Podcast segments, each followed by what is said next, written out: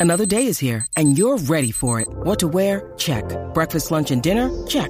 Planning for what's next and how to save for it? That's where Bank of America can help. For your financial to-dos, Bank of America has experts ready to help get you closer to your goals. Get started at one of our local financial centers or 24-7 in our mobile banking app. Find a location near you at bankofamerica.com slash talk to us. What would you like the power to do? Mobile banking requires downloading the app and is only available for select devices. Message and data rates may apply. Bank of America and a member FDIC.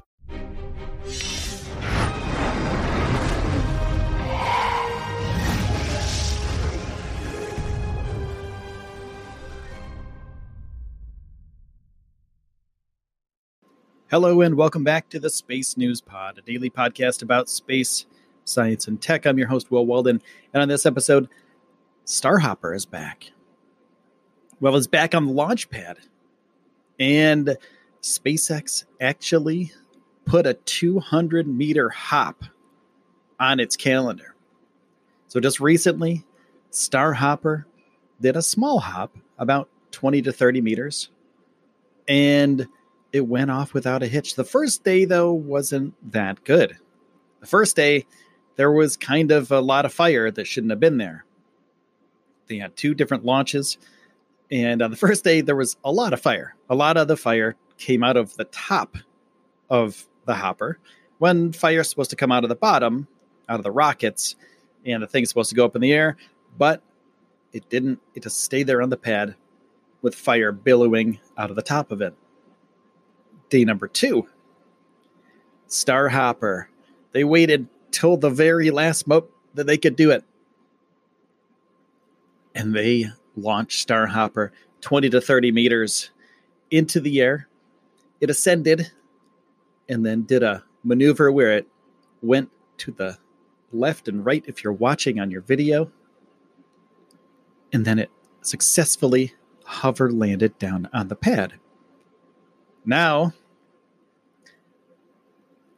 SpaceX is going to be launching Starhopper 200 meters in the air. This is going to be great because the last Hopper launch, you couldn't see anything. There was a lot of smoke. It was just at the tippy top of the smoke that was caused by the uh, engines. So, according to road closures in the area that SpaceX does these launches, it'll be 17 days after its first hop, and it's been cordoned off August 12th through the 14th. So they got two ish days to do these launches. They have a backup window, so to speak.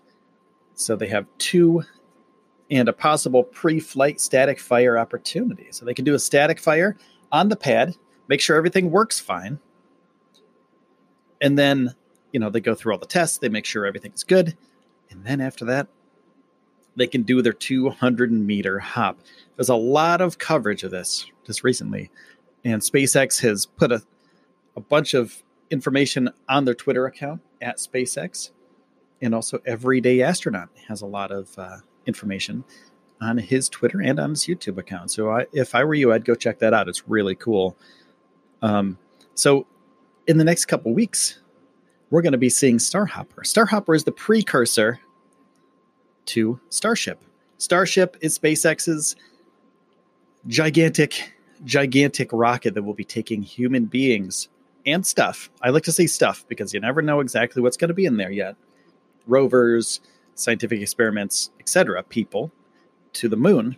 And it's also going to take a billionaire around the moon and back to Earth.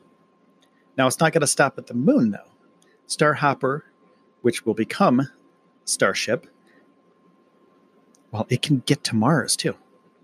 So this is the very first step. These tests, these 200 meter tests, these 20 to 30 meter tests, these are all the first step to making Starship an actual thing and to actually fly people from the surface of the Earth to the moon again, which Elon Musk said in a couple years he wants to send a SpaceX SpaceX ship to the moon because he's not going to wait around for NASA to do it. And NASA said, sure, do it. We'll support you 100%. If you could do it, we'll be there for you, buddy. So, Starship is on its way. Starhopper on the 28th was uh, wrapped up the modifications to a rented lift vehicle that moved Star Hopper back to its launch facilities. So the 28th of July, a couple days ago, that all happened.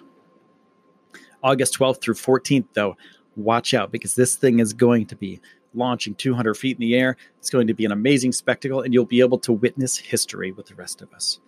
So I want to say thank you to my sponsor, Audible. You can click on the link in the description.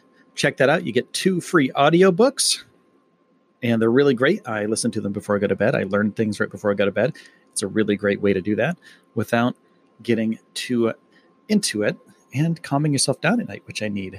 When you need mealtime inspiration, it's worth shopping Kroger, where you'll find over 30,000 mouthwatering choices that excite your inner foodie. And no matter what tasty choice you make, you'll enjoy our everyday low prices, plus extra ways to save, like digital coupons worth over $600 each week. You can also save up to $1 off per gallon at the pump with fuel points. More savings and more inspiring flavors make shopping Kroger worth it every time. Kroger, fresh for everyone. Fuel restrictions apply. So check that out. Also, I want to say thank you for taking the time out of your day to spend it here with me on the Space News Pod. My name is Will Walden, and I will see you soon.